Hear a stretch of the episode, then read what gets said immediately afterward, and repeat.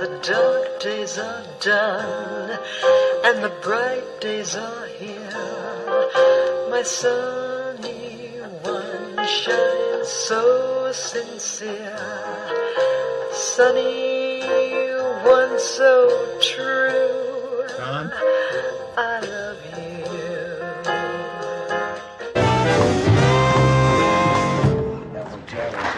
Thank you, Doc. Our next guest is one of those rare talents who has something to say and can say it funny. He's a writer performer on the new Laugh-In and one of the most popular, outspoken, and entertaining personalities on the local news here in Los Angeles. He's won a half a dozen Emmys as a film critic and host of his own shows. Let's welcome Mr. John Barbour, right over there. Thank you. Thank you. This is John Barbour. That, of course, was Sarita singing Sunny and Frank Sinatra saying, Here's Johnny the night he hosted The Tonight Show. I'd like to thank David Lispy for crafting that wonderful visual opening for me. And I want to thank especially Don and Doug Newsom, the owners of BBS Radio, who talked me into doing this enterprise.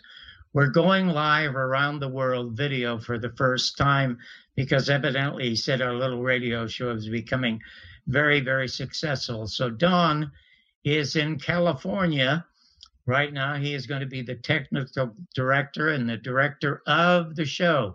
Don, can you hear me? I can hear. Okay, then I want you to say hello, world, since this is your idea. Thank you. Well, hello, world. You're going to be tuning in to John Barbour's World, and it's just a pleasure to be with you. Thank you, John. Well, thank you so much. As you'll see in an undertaking like this for the first time, there might be some technical difficulties, but it proves that we're live and it's the best it is the very best way to go. And one of the things that I like about being live, oh by the way, you'll be hearing about from Don later on in the show and also as these shows go on, you'll be hearing from yourself because we're going to be doing a lot of call ins because I found doing these kinds of shows that often the viewers have more interesting and funnier things to say. For example, last week on Facebook, because we had, live in such a short attention span society, I said people are so impatient now. They're yelling, hurry up to three minute eggs. And one of you wrote in and said, John, right now, instant gratification is taking much too long. Also, the other advantage of going live is you send me a lot of great videos. I can't show you on the radio, but I can definitely show you now. But most importantly, I have always been luckier when I've gone live. My first big break was going live with the AM show that I created in Los Angeles. We were the first person to have people phone into a morning news show. It, be, it became the most popular show in LA. And then when Real People, which I created, went live on NBC, it became the number one show in America. Now we're going live with John Barbour's World on the internet. It will not be the best show on the internet, but it'll be the best show to come out of this little room in Las Vegas. I am so thrilled to have the very last articulate human being in television as my first guest because on the show, my very first live video show, I do not want to do politics. I mean, in a Trumpified America where we've both camps, pro and con, have been turned into the Hatfields and the McCoys, civil discourse is almost impossible. And by the way, I should tell you that the Russians who are trying to hack into our November elections to sway them have given up. They abandoned the idea because they were they were blocked and beaten to it by the Israelis. And speaking of hackers, I've been waiting 18 years for the FBI to bring indictments against the 12 Republicans who stole the Florida election and turned it over to George Mad Dog Bomber, shock and awe Bush with what a lot of politicians say is still an illegal presidency. So we're not going to talk politics at all. What we're going to talk about is movies, but not new movies because most of these are, are comic strips. We're going to talk about old movies, black and white movies, film noir movies. You saw them in black and white, but the themes were black and white good versus evil, and the good guys versus the bad guys, the white hats versus the black hats.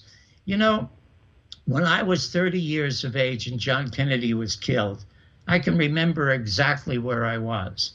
But having come from a very dysfunctional family in Toronto as a kid, long before it was popular, when I wasn't haunting the library or the hockey rink, I was haunting movie theaters between the ages of six and 12.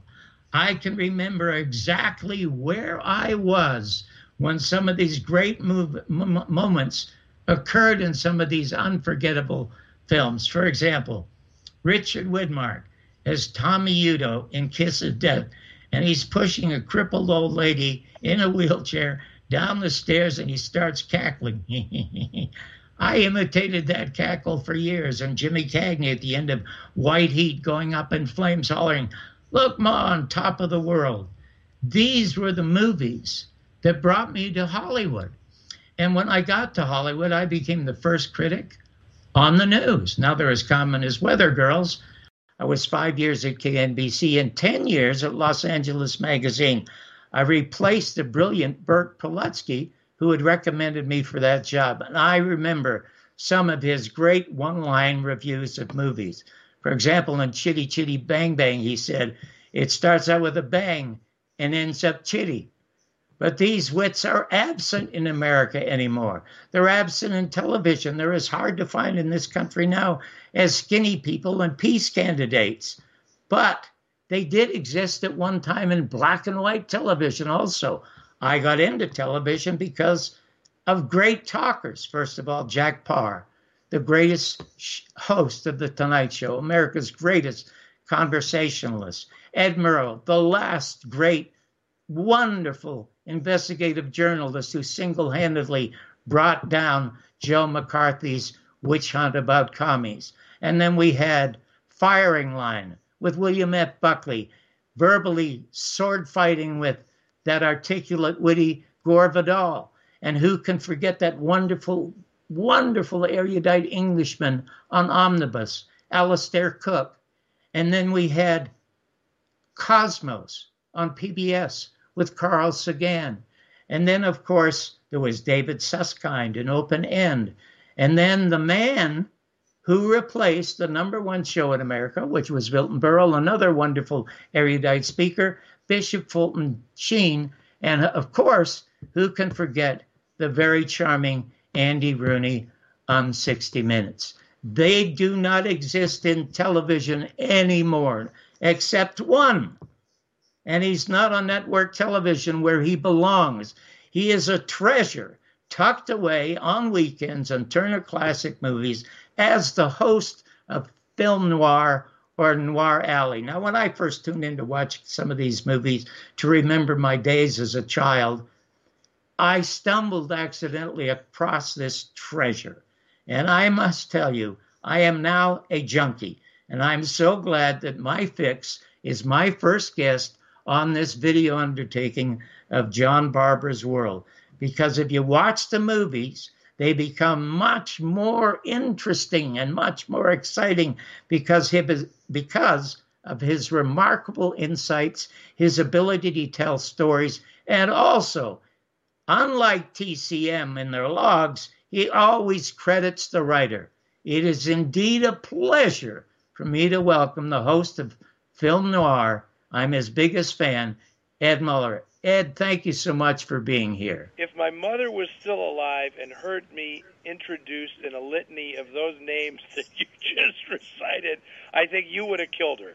You would have given her a heart attack, uh, putting me in the same group with Jack Paar and Bishop Sheen, and the, uh, that was amazing. Okay, well, I don't, so now I I'm suitably humbled, uh, thank you, thank you very much for that introduction. Well, you since you mentioned your mother, and I'm glad you mentioned your father, your mother. I'm going to mention your father because three times I've seen this when they're doing promos of your show, and you come up and you start talking about your father. No matter what I'm doing, I stop and listen because evidently he was the greatest inspiration in your life. You wouldn't be doing this probably if it weren't for your father. So, would you please tell us again a little bit about your father and how you got interested in old films? Um, well, I can tell you about my father, and it's not going to necessarily dovetail with my interest in films because my dad didn't really inspire that in me. But uh, he was a sports writer, and he worked for the San Francisco Examiner when it was the flagship of the Hearst Empire.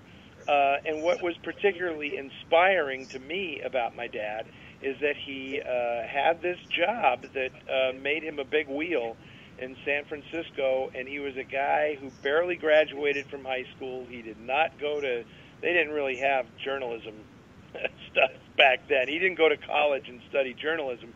Uh, he was a street level reporter. He made his contacts and nosed around and figured out the game and who was who, and uh, and became very very adept at it. And he was inspired by writers uh, like Damon Runyon and Paul Gallico and these fantastic people, and um, and just was sort of self-taught, and uh, that I was always very inspiring to me. Um, I ended up being more, shall we say, artistically inclined uh, than my father was, but I always applied many of the lessons that I I sort of just absorbed uh, being his son and figured out how to do things on my own and um, you know that that was pretty much it. I mean, he was he was a very inspiring uh, character for me, and and uh, you know he had one employer for his entire life. Which, when I look back on the breadth of his life, that's probably, given the way the world operates now, that's probably the single most astounding thing about his life is that he went to work at the newspaper as a copy boy when he was 13 years old, and many, many years later, 52 years later, uh, he retired working for the same employer all those years, which I don't, I don't know if that's even possible anymore. Well, it's not possible. There, there were literally thousands or maybe millions of people during your father's time who did the same thing, working for General Motors or anything else. Now, you say you were inclined to be more artistic. Were you more interested in, in painting or writing? How did that express itself? Uh, interesting that you asked that because, yeah, when I was young, I was more interested in visual arts, and I I could draw and I could paint, and I went to uh, the San Francisco Art Institute right out of high school, and that was what I was studying, and then I took a filmmaking class while I was there because I was intrigued by that as well, and and I took a creative writing class, and then the next thing I knew, I was more interested in sort of combining these two things than I was in just strictly being an illustrator or a painter, and uh, and and then lo and behold, I had to make a living. And again, inspired by my father, I I always knew I could write. So even though I had absolutely no credentials as such, and I never went to, uh, you know, I never took a university course in journalism or anything, I uh, I went to a local magazine and I said uh, I can do this, and they uh, they hired me, and and that's what I've done. That's how I've earned my living ever since I was 22 years old. Uh, I have learned it with words. I have learned it and earned it with words. Well, you're an absolute craftsman with them, and I, I just am. I'm spellbound, spellbound when you start speaking about some of the backgrounds in the film. Now, it seems then if you became a writer, you never actually graduated or interested in becoming more of a filmmaker, but evidently you became an enormous student of films. Uh, yeah, that's true. I mean, I did. I have made films. I have made documentary films. I've made my own short films and things. Uh, but I'm very independent in in the way I approach things. And you know, making films is a is a vast uh, enterprise. It calls for immense collaboration, and you have to go out and find the money. which which does, that part of it doesn't really interest me that much. Uh, and that has never changed. You know, Orson Welles said that he spent 80% of his time in the movie business asking for money, and I know it has not changed because I've talked to contemporary filmmakers who tell me the exact same thing, and and that's not something I really enjoy doing. So, um, yeah, I just became very very interested in um, not just the cinema, but um, history as seen through the cinema, either the way films treat history or how history uh, guides the film business itself. That that has always been fascinating to me. So it should come as no surprise that the era that I specialize in, and the fact that I I am considered a quote unquote expert in film noir, um, all of that happened at one of the most intriguing periods in American history, that mid 20th century era where so many things were happening and the art was really changing dramatically and there were in, important cultural factors affecting the art and uh, I, I just found it fascinating. And so I, I wrote a book about it, Dark City: The Lost World of Film Noir, almost 20 years ago now, and um, and then was invited to program film festivals based on that book.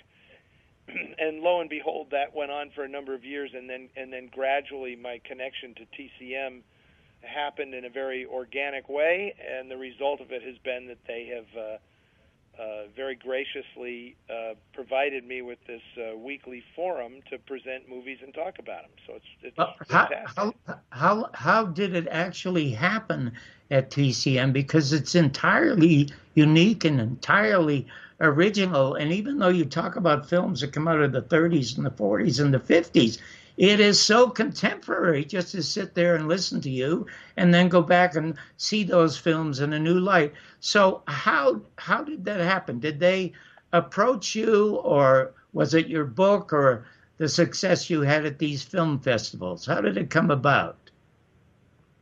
Um, a number of years ago, I think it was 2002 maybe, uh, I published a book called Dark City Dames, which was about six actresses who were sort of synonymous with film noir. And back then, um, TCM, that's when they did their first um, summer festival called Summer of Darkness. That was like a three month uh, program. Everything, I think it was every Friday night, was all film noir. Uh, and they wanted, because um, I had given shown a spotlight, if you will, on these actresses. Uh, they were all still alive, and so TCM wanted to get them to sit down for interviews.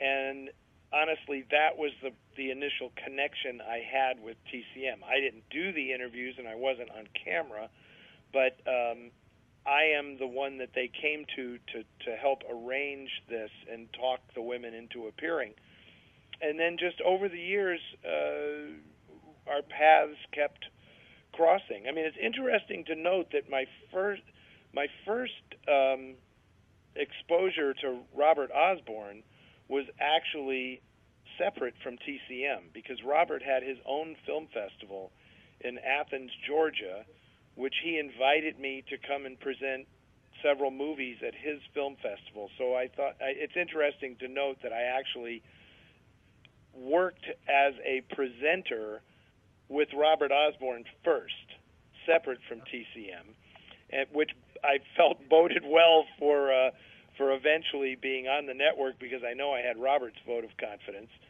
Um, and then that's exactly what happened. I mean, little by little, uh, there would be a, a, a noir type thing. It was a the first one I did, I think, was about the writers. I did a series. Uh, uh, Friday night spotlight shows that was about uh, noir writers. Good and for you. Thank you, John, okay. for, applause, for, applause. for noticing. yes, I noticed because I've written a couple of angry letters to TCM. If it's not written by Paddy Chayefsky or Shakespeare, you never know who writes it. So let me get back to this. First, uh, writers, the six ladies you talked about, who who uh, name two or three of them that you found the most interesting? And what was because you had to talk them into appearing there? I don't know who interviewed them. You certainly should have, but they only did it because they were asked to by you and you'd written this book.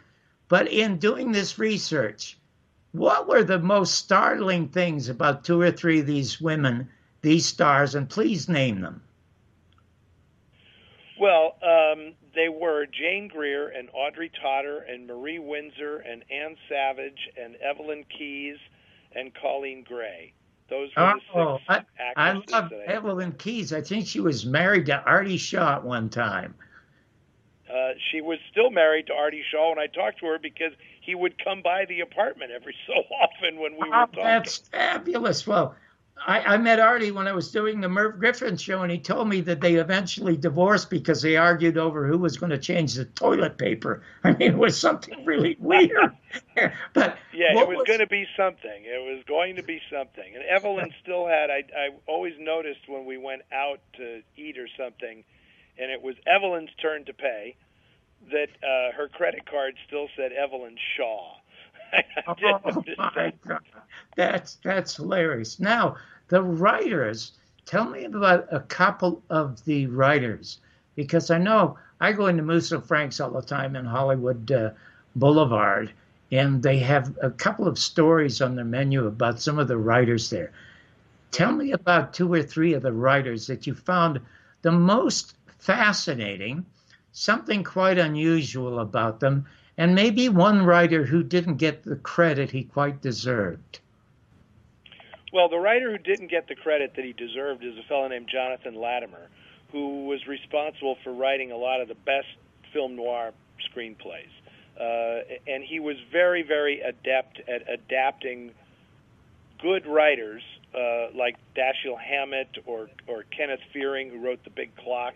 Latimer did the adaptation of that. He did uh, uh, a wonderful movie um, for John Farrow called Alias Nick Beal. He wrote the screenplay for that. Uh, and then he would eventually go on to become a regular writer on the Perry Mason show in the 1950s. But um, during the 1940s, I think Latimer was probably like the, the, the secret weapon in film noir. He wrote he mostly wrote for Paramount, uh, but nobody really knows who he is, as compared to say uh, uh, Ben Hecht, who you know to me is one of the you know towering uh, figures of America in the 20th century. Uh, Ed- you know, Ed, having been a new, newspaper man in Chicago, and Excuse me, applause, applause, applause, because next to Mark Twain, Ben Hecht is my very favorite writer based on one book called The Child of the Century. It is by Yeah. far the best book ever written about anyone in show business. Now, maybe since you mentioned Beck, Ben Hecht, since he invented the gangster movie with Gar- Scarface, tells a great story about being approached by the hoods at Paramount not to make the movie. And and if you want to elaborate on that, and then his input, which was surprising, into Gone with the Wind, I found that startling and hilarious. Well, yeah, he in addition to being such an original writer and also a writer and director because he did have very strong ideas about how movies should be made and he when he made his own movies uh, like The Scoundrel or um, Crime of Passion, Crime Without Passion, um, they were very um, innovative and and very very different from the stuff he would write uh, for the studios. Uh, but he also became the highest paid script doctor in Hollywood, which is how he ended up working on Gone with the Wind. It's funny, you know, when you go on IMDb and you look at Ben Hecht's credits, it's almost gotten to the point where he seems to have a credit virtually every movie made in Hollywood, whether it's true or not, because you know he had such a reputation that the rumors got you know oh yeah Hecht Hecht ended up rewriting that script and Hecht wrote that script and it's it's very hard to tell what's true and what isn't. But Well, uh, he, in yeah, the he, book, he, he was a phenomenon. when he was a, a, a, a columnist in Chicago, he made a bet with someone that he could write a best selling mystery over the weekend, and he did Florentine Dagger. Now, do you want to yeah. do you want to tell the folks because people do not believe me when I tell them this little anecdote about Ben Hecht and how he happened to come to write Gone with the Wind. Would you care to tell them? No, you, I, I'm afraid I'm going to screw that story up. So if you wanted to ask me about the the boys coming to see him uh, over Scarface, we hear you you're making a picture about the boss and all that. That that story is very funny as well. But I, I want to hear your story about Gone with the Wind. Well, it's it's very quick because uh, David O. Selznick had, had shut down production, and part of it was because Clark Gable wanted to get rid of uh, the, the, male director that he had known when he was just a struggling young actor, and, and also, uh, as you know, Selznick was not uh, uh, uh, not really enamored of what he saw, so he brought Hecht in and said, you know, I'm shutting down. I want you to help me write the script. Ben had never read Margaret Mitchell's Gone with the Wind. And Selznick found out at that very moment. He said, Oh God, what are we going to do? And Ben said, Well, don't you have somebody who gives you a synopsis, a, a reader? Oh, yeah. Daryl said, Oh, yeah. So he found the 30 page synopsis. That's what Ben Hecht read. And in 12 days, he and David Selznick stayed up 14 to 16 hours a day and wrote the entire script that you now see in Gone with the Wind. And I just think that's the greatest story and none and his book is so literate. I mean, I must tell you, your writing for your introductions of your movies and your explanations and behind the scenes stories ring of Ben Hecht's writing. And I thought that the wow. first time I heard you. So, the, so there you go. What do you think is the most unusual thing that you have discovered most surprising thing you've discovered about the making of a movie? Is it something about Gone with the Wind? Is it something about uh, Orson Welles' uh, Citizen Kane? What is the most interesting, unusual thing to you? Hmm, that's a that's a good question. I, you know, I'm I'm afraid rather than than citing just one specific incident, what the way I'm going to twist your question is um, is say that the thing that surprises me the most is how over the years the way people talk about film and write about film um, has become so fixated on the directors that it has altered the way people think about the history of Hollywood and motion pictures in general.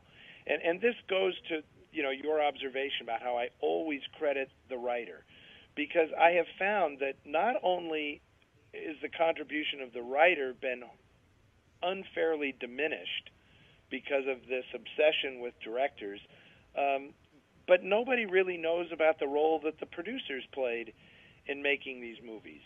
And I would say that rather than focus on one surprising thing, I would say that it's terribly unjust and surprising that producers like Jerry Wald and Hal Wallis and Hunt Stromberg and all they are virtually forgotten figures in the history of motion pictures. If it's not David O. Selznick, uh, then nobody talks about it as their production. When, when in truth, these these people really knew what they were doing. Uh, you know, and and can you imagine today? Uh, a, a company like Fox being run by a guy who was a writer and a story editor? I mean, because that, that's what Darryl Zanuck was, right? I mean, he knew how to tell stories. But the wonderful thing you said about a producer, you know, I'm so glad you said that because I don't know what most people feel about Robert Evans, but I must tell you, the Godfather to me, from what I know, and I met Robert and I spent time with him, and he asked me to pre screen movies before he released them, which I always declined to do because I thought he might have been looking for a favorable, favorable review, and I thought it was a conflict of interest. I do not think The Godfather would be such the masterpiece it is. First of all, it's got you rooting for people you wouldn't like. I mean, they're murderers and they're drug dealers and the rest of it. But I think he single handedly saved that film. Now, I may be wrong, so maybe you could elaborate on that. No, come on. Who who had a better track record as a producer for like six or eight years in a row than Robert Evans? I mean, it, it, he was the king of Hollywood in the early 70s, and a lot of people would argue that you know once you got out of the golden age of Hollywood, that period in the in the 70s, late 60s to early 70s, mid 70s was the best period for Hollywood movies ever. And Robert Evans was right on top of that. You know, you one of my all-time favorite movies is Chinatown, and you know uh, that's it Robert is. Evans it, it is. It, uh, Chinatown is absolute classic. Jack Nicholson is wonderful in it. Uh, It is a beautiful, beautiful, beautiful film. And the uh, the other writer direct I don't know if he was a writer as much as he was a director, but I always used to look forward to his films, which he often functioned as also the producer, was Stanley Kramer. I always liked movies that were about something. Well, yeah, he was an issues producer, you know. Yes, And it's yes. funny you say that because I just I just wrote uh, an introduction for a Stanley Kramer film that's coming up on uh, on Noir Alley in the fall uh, called The Sniper, uh, which uh, is a virtually unknown film, uh, but that is a Stanley Kramer production. So I'll I'll have a few things to say about Stanley Kramer then. Oh my gosh, this is serendipity for crying out loud. All of these coincidences colliding, and with my talking to Ed Muller, of whom I'm the uh, the biggest fan. Are you married and do you have children? I am married and I am the child. Oh, that's That's what, hilarious. that's what I always tell everybody. I am the child. Oh, Oh. God forbid I should have to be responsible for some other person. That that's not going to work. I'm Oh. barely responsible for myself. That's funny. One of my closest friends was Mort Lachman, who was uh, uh, Bob Hope's head writer for 25 years. His office was right downstairs from my apartment. And he, my, my mentor when I started as a comic with Redd Foxx, and my biggest encouragement, of course, was uh, Mort Lachman. And uh, I, I reluctantly became a father. I had been offered a, a, a quiz show by ABC, and I turned it down because I didn't want to be a traffic cop. And when I came home, my wife started to whimper. We'd been married three years, and because of my childhood, I didn't want a child. And uh, when uh, when I said I turned down the job, she uh, tears just gushed out of her eyes, and she said, "Oh, that means we can't have a baby." Well, Ed, I felt like a heel and very selfish, so I said, "Okay, you go ahead, had your baby." We tried it my way for three three years. It didn't work, so she got pregnant. No, I didn't know that a child was forever. I had a career, but when my son was born, I had a life. But when my wife got pregnant, Mort Lachman used to go around saying Johnny Barbour has to grow his own friends. I absolutely love writers. I love wits, and and the only place I see that kind of writing, that kind of wit and insight and erudition, is when you do your show. When exactly is it on?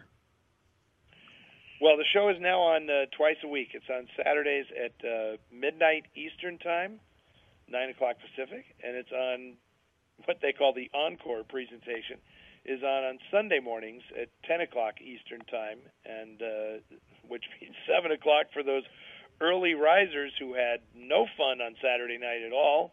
Uh, they can get up bright and early at 7 a.m. on Sunday to watch the show but you know, it, it, this, since this is live, I mean, it's a, a, a kind of uh, odd timing because I'm not on this month on TCM. I am uh, I'm on the lam, so to speak, and uh, they're doing their Summer Under the Stars, uh, you know, w- which is a different star every day for the month. Of course, today was Audrey Totter, one of my one of my Dark City dames. Yes. So I'm happy to see uh, Audrey getting her due on TCM with a obviously a bunch of noir films, not all, but a, quite a few represented. What what are two? Uh, there what were, are, you know, there were go there ahead. were two other women. Um, there were actually three other women that I was going to profile in my book uh, that didn't didn't come about. Uh, one of them was um, Claire Trevor, and uh, also Elizabeth Scott and Rhonda Fleming. Those were the three actresses that I, I couldn't quite maneuver into agreeing to the in-depth interview that was necessary to, to appear in the book. Well, you were wonderful to Liz Scott. I guess it was about a month ago. I'm trying to remember the name of the movie. Oh my gosh. Was what was uh, Pitfall, exactly. And the male co star with Liz was whom? Dick Powell. That's right. Oh, yes, that's what I wanted to ask you about. Because Dick Powell made this amazing transition from this sort of lyric baritone song and dance man in the early 30s to this wonderful character as a hard bitten detective. He was just fabulous in these films. Yeah, very underrated, I think, still for the stuff that he did in the 40s, and because he had a brilliant way with the wisecrack, and it, and it's interesting to note um, that a lot of actors who had to make that transition from the 1930s to the 1940s, I don't want to oversimplify this, but in the 30s, you know, um, the the dialogue was so fast because that was like the era, and and you know, talkies had come in, and people were so enamored of people who could talk really fast on screen. You know, and, and Cagney and these, and even Bogart in the 30s talked really fast. Well, it was it's it, interesting that it, oh, excuse me, I didn't mean in, to. in the Go ahead. in, in the 1940s, it was really interesting because then everybody slowed down. Uh, th- then the visuals became as interesting as the dialogue, and it was okay to be laconic in the way you delivered a wisecrack. You didn't have to be quite so peppy about it, right? Uh, and you know, uh, if- and Bogart was the one who led the way with that. And I and there were stories about uh, uh, Hal Wallis saying, you know, if he talks like this and doesn't pick up the pace, uh, nobody's going to watch this movie. And of course, the movie was The Maltese Falcon, and and Bogart sort of changed the way male actors delivered their smart wisecracks, uh, and that changed everything. And Dick Powell just it was like he was playing in the 30s at 45 RPM, and then he slowed it down to 33 in the 40s, and it made a big difference. Well, you brought up a couple of incredible points. First of all, about Humphrey Bogart. I think Humphrey Bogart is uh, probably Humphrey Bogart and maybe Cary Grant, the only male actors in history who could be in every single scene in a film and you would still be watching it. But when you were talking about Pitfall and you credited the writer, the very opening scene, who played Dick Powell's wife? In the opening scene, they're sitting at the uh, uh, the breakfast table. Yeah, Jane Wyatt. Jane Wyatt. The banter between those two was so sparkling and contemporary. It was it just flew off of it flew off of the page and you thank goodness you credited the writer who came in to write that particular scene. Would you mind very wrote, much Actually, he wrote the whole he wrote the whole screenplay uncredited. His name's William Bowers, and he wrote the entire screenplay uncredited. Well, I because hope he his was un- he was employed. He was a contract writer at Universal, and he wrote it on the sly with Andre De Toth. Uh, it was a you know independent production, a Regal picture, independent, and Bowers wrote the whole thing uh, anonymously. Well, I, I hope that some of his survivors have contacted you to thank you because I applaud. Oh. I know his wife. I know his wife very well. Oh, well, that's great. Would you mind right now, Ed? Um, my cohort on this show writes a wonderful uh, a daily newsletter. It's the one of the best, or one of the second best, objective, well-written newsletters in America. It's called News Vandal. His name is Joe Sotille. He is also a movie and TV junkie, and he would love to. Usually, I give him a segment by himself at the end of the show, but he would love to join you now. Would you mind if we brought Joe on and had him talk to you Bring also? Joe on. Joe, More are you there? merrier. All Don. right. This is uh, Don. I'm going to actually bring on Joe. Folks, we're just going to go to a quick intermission. We'll be back in just a minute. I want to thank you all for tuning in to listen to, to look at our little undertaking here on BBS Radio, John Barbour's World. And if you want to hear it again or look at it again, go to BBS Radio Archives, John Barbour's World, or you can go to my site, YouTube forward slash johnbarbersworld.com. Not only are these shows archived, but you will find highlights and excerpts from my 40 years in television and show business. Fabulous stories, some dramatic, some funny, some truly interesting, and a few outrageous, mad as hell rants, which I certainly enjoyed doing. You will also see the second best documentary ever made about anybody in show business. It's called Ernie Kovacs Television's Original Genius. By far the best film ever made about somebody in show business was Searching for Sugar Man, which won an Oscar a few years ago. But most importantly to me, you will find the links to what I believe is the most important movie ever made in America. It's a runaway hit on Amazon, thanks to you, and on Vimeo. It's called The American Media and the Second Assassination of President John F. Kennedy.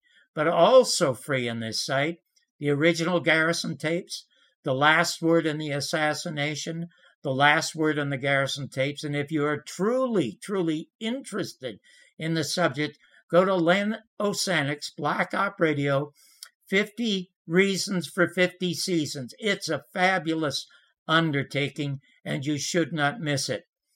This film would not exist on this site if it were not first for George Knapp, who saved it from obscurity.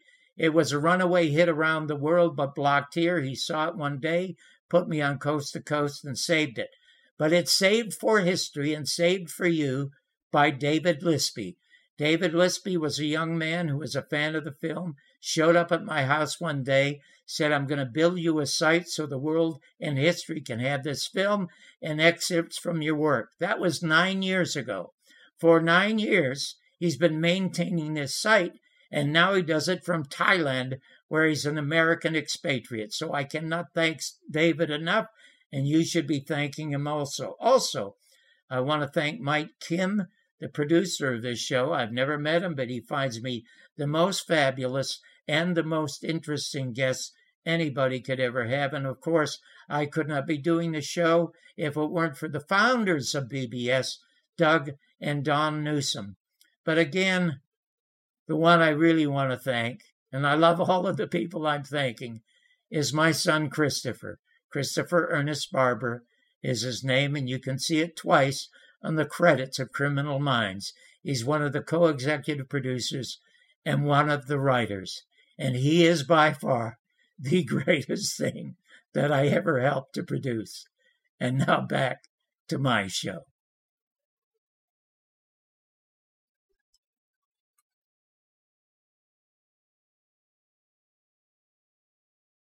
Welcome back to John Barbour's World and the most interesting man on American television, even though he's tucked away on Turner Classic Movies, as host of Ed Muller. I was looking forward uh, to having Joe Sotille come on and talk to him because Joe was so anxious to meet him. But with we're going live for the first time with video, and sometimes there are technical problems. There is a technical problem in getting through to Joe on Skype or his phone number in San Francisco.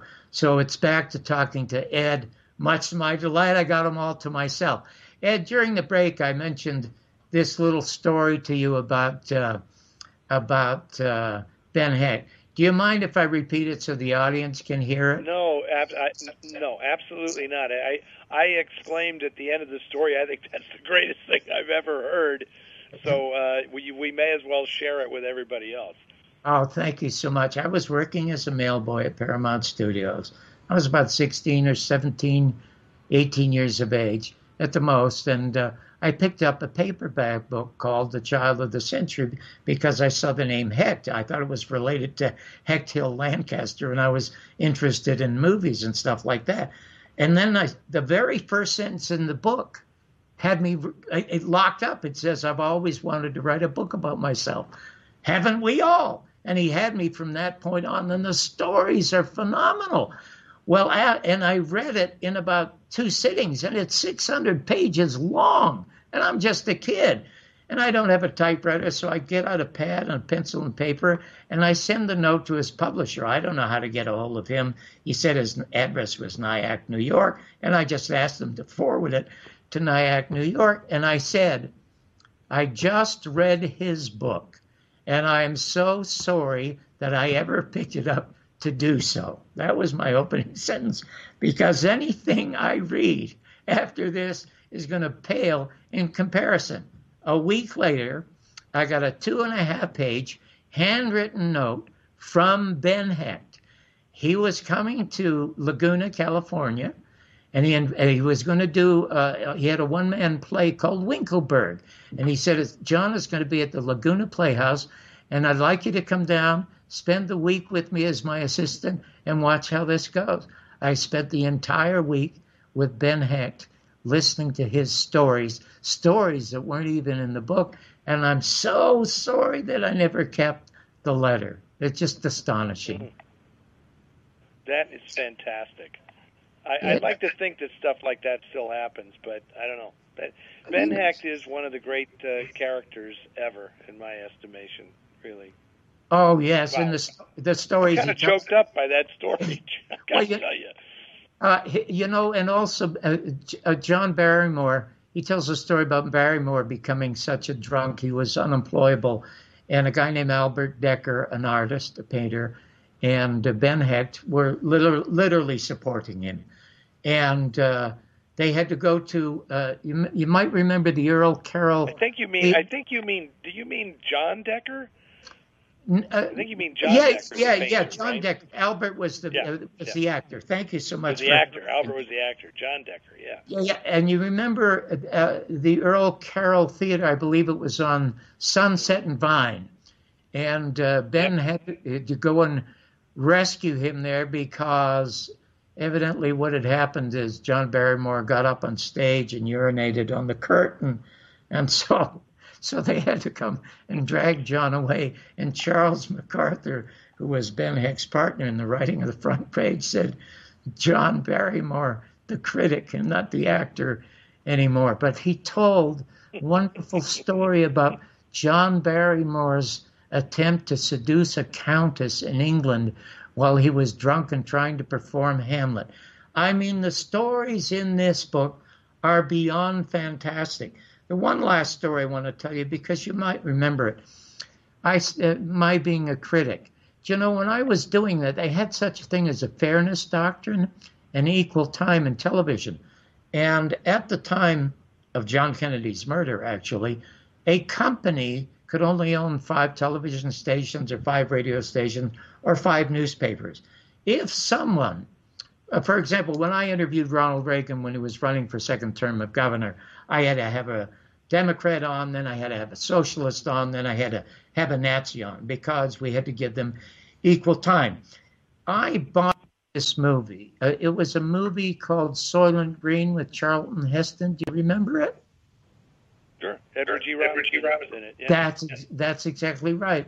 And you know, it, it, it, Don Rickles earned a li- living being savage, and you can always get bigger laughs if you're being cruel. And I did some that sometimes if I didn't like a film, but at that time, if anybody in the newspaper or anybody on television or radio savaged a critic real badly, that critic could get equal time. Well, I happen to say that I should say something nice about this dreadful movie, so I'll say the sets are beautiful, but they would be more beautiful if they'd been placed in front of the actors. So, If but he is what with us happened? now. Joe Sotille is with us. I just wanted to Oh, break Joe is here you know. finally? Yeah, he's with us. Okay, let me just finish this quickly. Anyway, the producer sued, spent five years in the courts. The Supreme Court ruled that he could not have equal time because John Barbour's reviews were of no public import. Anyway, there you go. Joe, welcome finally to the show. You are finally going to talk to a man who is your equal when it comes to speaking the English language. Joe, say hello to Ed Muller. Well, hello, Ed Muller. And actually, he's probably my better, most likely my better. And I'm one of those guys who doesn't have any fun on Saturday night because I watch Noir Alley on Sunday mornings, which is actually more of a fun of me, uh, more of a function of me being an insomniac than a fuddy duddy. But I probably am a fuddy duddy as well. it's nice to meet you, Joe. Good to meet you. You know, I wanted to. I we don't have a lot of time, so I did want to get one question out, and it's really about the role of noir in American culture and life at the end of World War II. Because it, I think about the Lost Generation and the role, role that they played in processing World War One, and to what extent do you think film noir was American culture processing the experiences of World War II? Well, um, I'm going to answer that in an odd way because I'm going to say that I think it's probably less than a lot of people think, but no less significant because I really think that a lot of what was happening with the film noir movement was born out of the Depression. And because um, Hollywood had to do so much to boost the morale of America during the Depression, and then immediately when the Depression ends, we start ramping up towards World War II, and then it's like they have to do their bit for World War II as well. And I think what happened was there were a lot of artists who, writers and directors, but writers mostly, who wanted to tell more adult stories where everything wasn't cut and dried and and they could be more ambiguous and more ambivalent.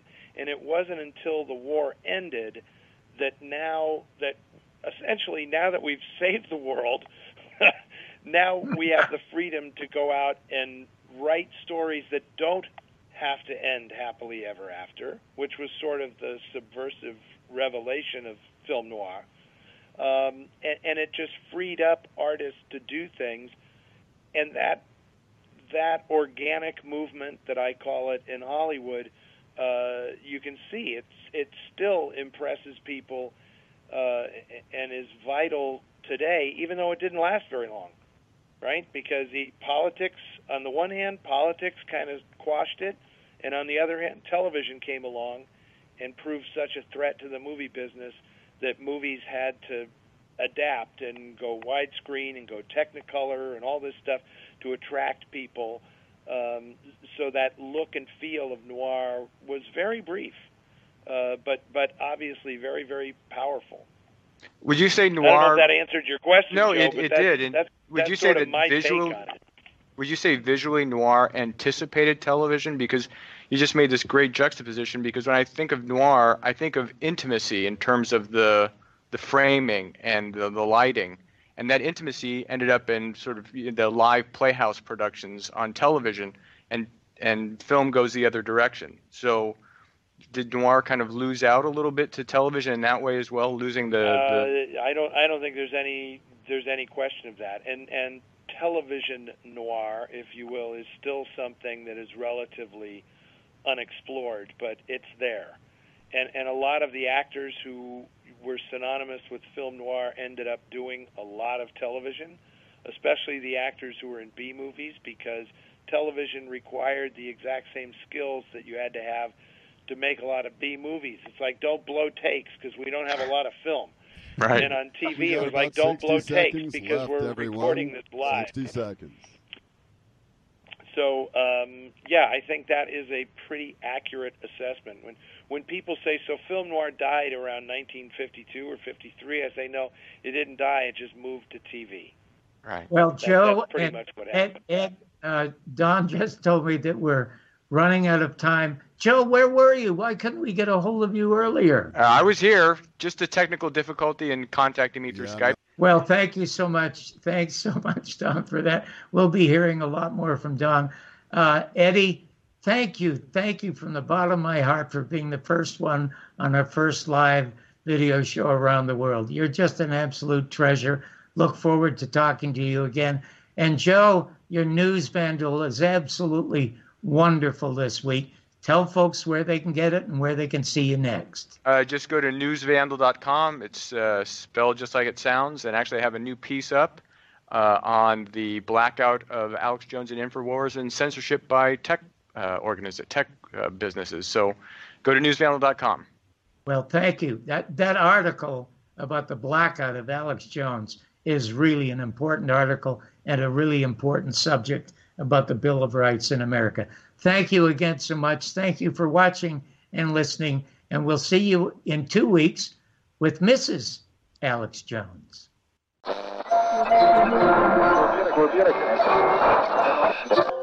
dark days are done and the bright days are here. My sunny one shines so sincere sunny, once so true. I love you.